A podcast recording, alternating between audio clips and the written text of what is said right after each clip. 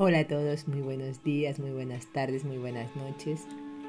Aquí recordando los temas de Matías de Estefano y esperando que algún tema sea para una aportación tuya, personal, que sigas creciendo, expandiendo tu mente y que te conviertas y nos convirtamos en unos seres maravillosos allí en la tierra.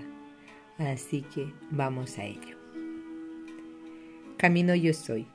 Sexo y sexualidad. 29 de octubre del 2020. Matías de Estéfano. Yo. Si enfermarse significa detenerse, cuando se nos dice que hay que detenerse a contemplar, ¿es eso la forma espiritual de enfermarse? Soy. El humano vive una vida ajetreada, en la que en su afán de vivir corre desgastando la vida. Los cuerpos biológicos tienen que asegurarse la subsistencia, vivir el mayor tiempo posible, y para ello busca energía que acumular para los tiempos de escasez.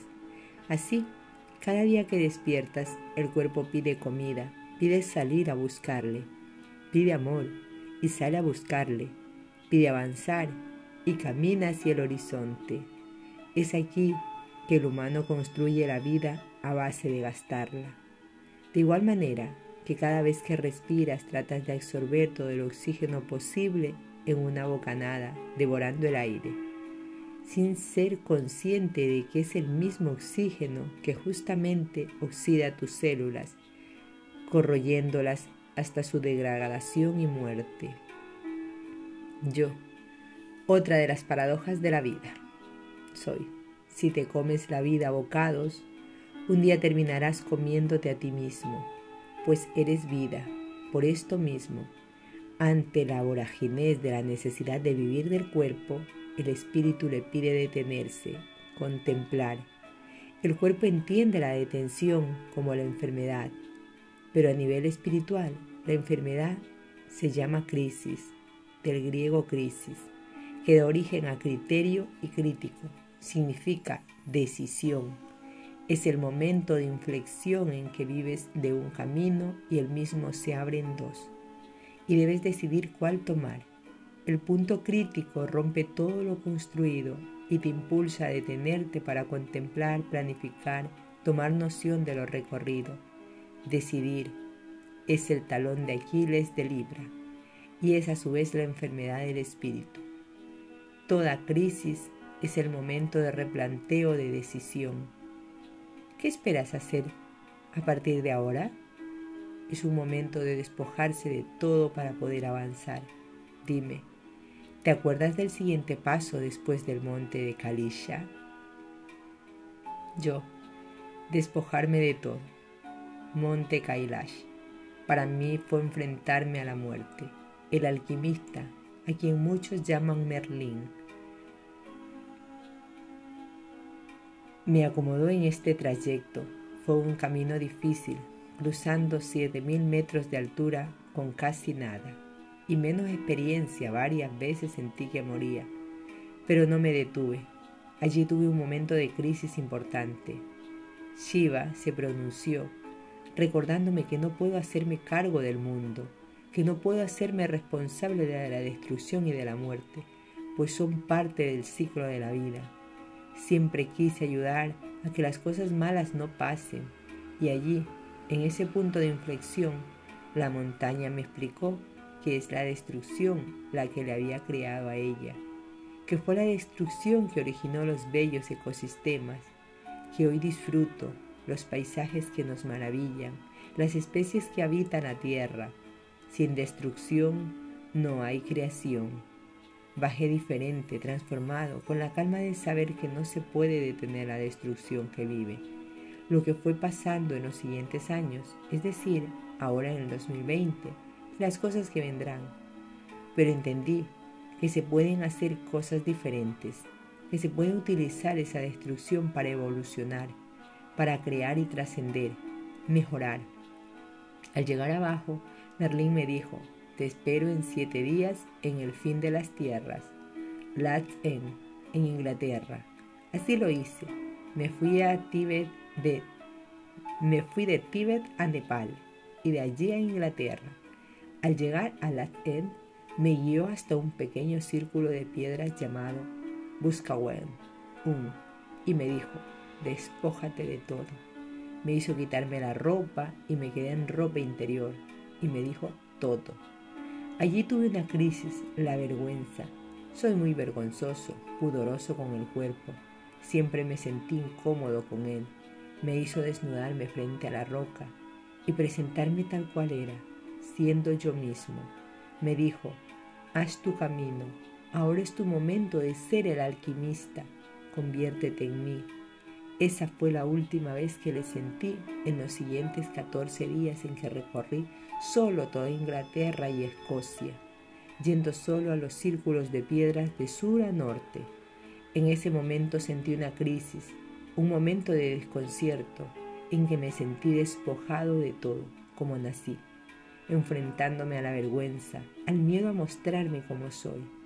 Durante 14 días hice lo mismo en varios sitios, hiciera frío o calor, y empecé a sentir una extraña energía sagrada en la sexualidad, que implicaba el ritual de despojarme de todo, empezar a perder la vergüenza, dejó de ser perderla, sino ganar confianza. Entonces recordé lo que las antiguas civilizaciones nos hacían hacer para romper la barrera que nos separaba de los otros, el sexo. Desde niños se practicaba la sexualidad, pues se sabía que a los 12 años ya un hombre y una mujer podían tener un hijo. Y entonces se necesitaba entenderlo lo que era el sexo, que no era algo ajeno, extraño, tabú, sino algo natural y útil en la vida nos hacían reconocer nuestros cuerpos, los límites y extremos, dónde estaba el dolor y el placer. Las mujeres así aprendían a parir con orgasmos en lugar de sufrimiento. La desnudez implicaba confianza en uno mismo y en el otro, despertando fortaleza y debilidad al mismo tiempo, volviéndolos a todos hombres y mujeres como uno. No había vergüenzas, no había dependencias, no había nada que ocultar fue la primera vez que danzaba desnudo con libertad en un círculo de piedras, como hacían nuestros ancestros. Fue la primera vez que no me avergoncé de estar despojado de mis ropajes, de mi personalidad. Frente a extraños, sentí que había renacido. Sexo proviene de sectus, que significa separar. En la antigüedad los dos caminos frente a ti se llamaban hombre y mujer y sus claras diferencias era lo que les separaba como cosas diferentes. Hacia sus genitales se les conoció como sus sexos, y la interacción entre sus genitales se conocería como acto sexual. La sexualidad, pues, es el atributo de la separación. Sin embargo, en la cultura actual le habéis dado una connotación equivocada, pues le confunden con la sexualidad. Yo, ¿y qué es la sexualidad?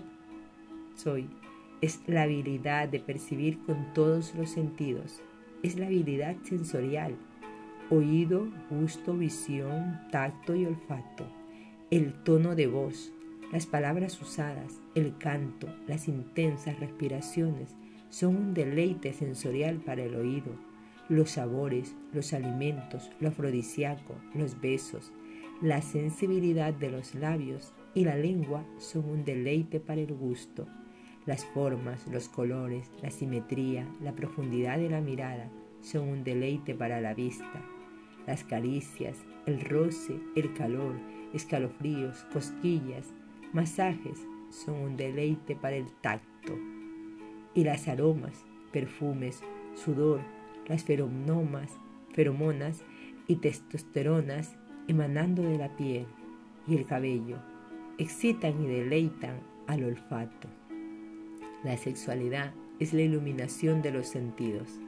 Cada uno de ellos es la base de uno de los elementos de la naturaleza.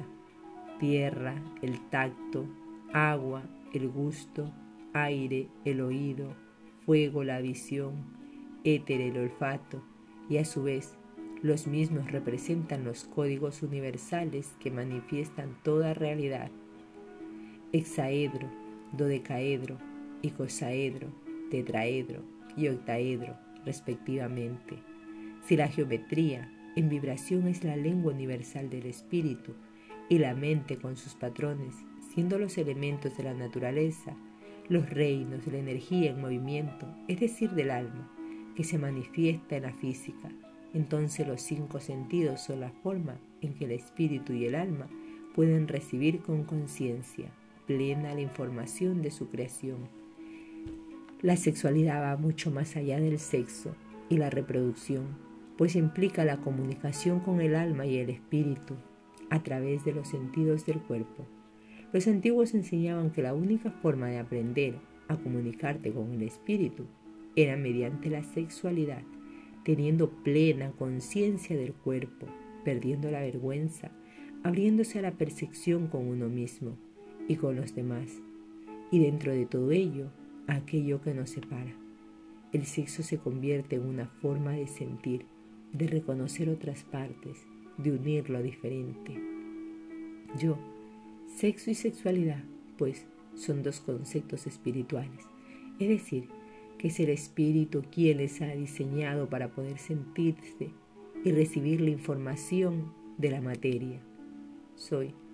Y por ello Merlín te dijo que hasta que no aceptes tu desnudez, tu cuerpo, tu sexualidad y sensualidad, no podrías volverte un mago como él, pues siempre estarías bloqueando al espíritu en su voluntad de vivir. Yo entiendo, tiene lógica ahora, la sexualidad es algo que durante muchos años se ha prohibido y aún se hace en muchos casos. Se sigue discutiendo mucho sobre los temas sexuales, adjudicándolos a lo que nos aferra, lo que nos mantiene siendo animales, lo que nos aleja del espíritu y la pureza, y se toma como algo negativo, provocativo, o que nos aparta, desvía del camino o sendero de la luz. En muchos casos se habla de la abstinencia como una forma o la única de conectarse al espíritu. ¿Qué dices de eso? Soy que nunca un universo tan rico diseñaría la diversidad de existencia para decir que hay una única forma de encontrar al espíritu, sobre todo un espíritu que no se encuentre en ningún lugar, pues habita todas las cosas. La única forma de encontrar al espíritu no es mediante el método, sino mediante la coherencia y armonía.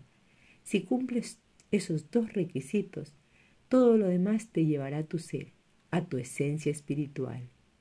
Yo, entonces en un tiempo tan revuelto como este, de lucha constante sobre sexualidad, sobre diversidad de género, sobre feminismo, todo genera un conflicto que nos, llevaría nos llevará a la enfermedad espiritual, a la crisis que nos hará detenernos y a ver dónde hemos llegado. Y cuánto hemos mentalizado conceptos que no son ideológicos sino sensoriales. Y allí volveremos a lo esencial, la ideología de género no es una ideología, es una sensación y por lo tanto debemos aprender a sentir, a percibir con los cinco sentidos, sin juicios mentales, sabiendo que más allá de la diversidad, todos somos seres sensoriales, conectándonos con la esencia de quienes realmente somos, más allá de los genitales, sino de los sentidos. Soy Sexualidad y sensualidad pueden parecer conceptos opuestos ahora que lo piensas luego de este análisis. Sin embargo, el uno y el otro se retroalimentan. En el Tantra, la doctrina de aprender a usar los sentidos como una forma de comunicarse con el espíritu. El sexo es una parte fundamental de comunicación.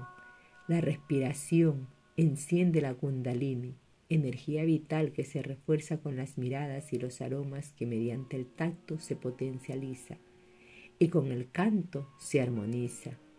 El uso de la fuerza vital y generativa de los genitales incentiva el alza de la vibración que despierta los sensores cerebrales a percibir con los sentidos más agudizados. Volver a relacionarse con la sexualidad sana no es una cuestión de idea espiritual, sino de permitirse despertar la propia sensualidad, no en relación a otros, sino la capacidad de sentir por sí mismo, consigo mismo. Yo, exaltar mis sentidos para volverme sensorial, es despertar mi sensualidad. soy, y la sensualidad será una herramienta más en la tarea de unirte al espíritu, aquí y ahora. Yo me libero pues de mis vergüenzas para permitirme sentir y así unir cuerpo, alma y espíritu. Hasta aquí este tema que nos ha dejado Matías. Muchas gracias. Les habló Lucía Campos y nos escuchamos en un siguiente posteo. Namaste.